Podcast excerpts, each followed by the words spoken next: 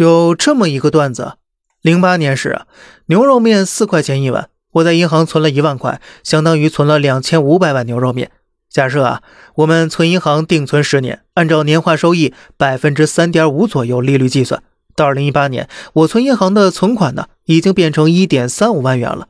于是呢，到了二零一八年，可这牛肉面却涨至了十五元一碗，我的连本带利的一点三五万元呢，却只能买到八百三十碗了。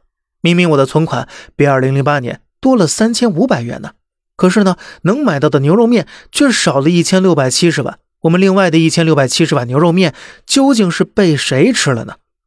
一句话呀，总结就是通货膨胀，也就是物价上涨，使我们的钱变得不那么值钱了。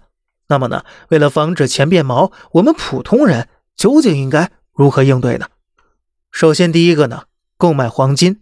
由于黄金是稀缺商品，又是硬通货，是数千年来的硬通货了，具有一定的抵御通胀功能。比如啊，零二年金价是六十三点五元一克，二十年后二零二一年金价为三百七十四点六一元，所以呢，可以抵消大部分通胀。可是要注意的是啊，从历史经验看来，这只适用于和平及战前阶段，一旦战争爆发呀，金价也会随之动荡的。第二个，购买生产资料。这个东西不同于黄金啊，生产资料是真正意义上的财富了。货币只是一个中间交易的媒介工具，并非财富本身。只有当我们拥有社会需要的生产资料时，才是索取他人生产唯一可靠的凭证。但是啊，少量生产资料效果是甚微的，所以购买大量生产资料是很多有钱人抵御通胀的方式。第三个，不要再跟风投资房地产了。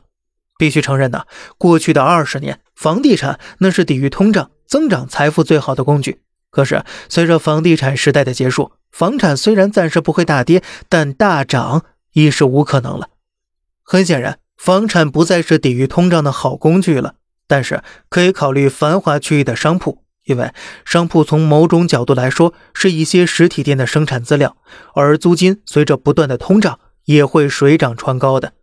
第四，切记不要盲目的投资理财了。很多人碰到物价上涨，就会考虑如何更好的进行投资理财呀，想利用投资抵御通胀。建议大家呀，不要盲目投资高收益的品种了，因为高收益的品种啊，所带来的也是高风险。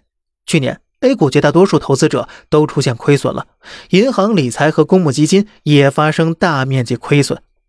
不过呢，对于通货膨胀这事儿啊，大家也不必过于焦虑。因为普通人很难靠跑赢通胀来致富的，而且啊，过去数十年，大部分人即便没有跑赢通胀，生活条件也一样越来越好了，不是吗？有时候啊，没有能力改变，坦然面对呀，或许才是最好的办法。您觉得呢？好了，这里是小胖侃大山，每天早上七点与你分享一些这世上发生的事儿，观点来自网络，咱们下期再见，拜拜。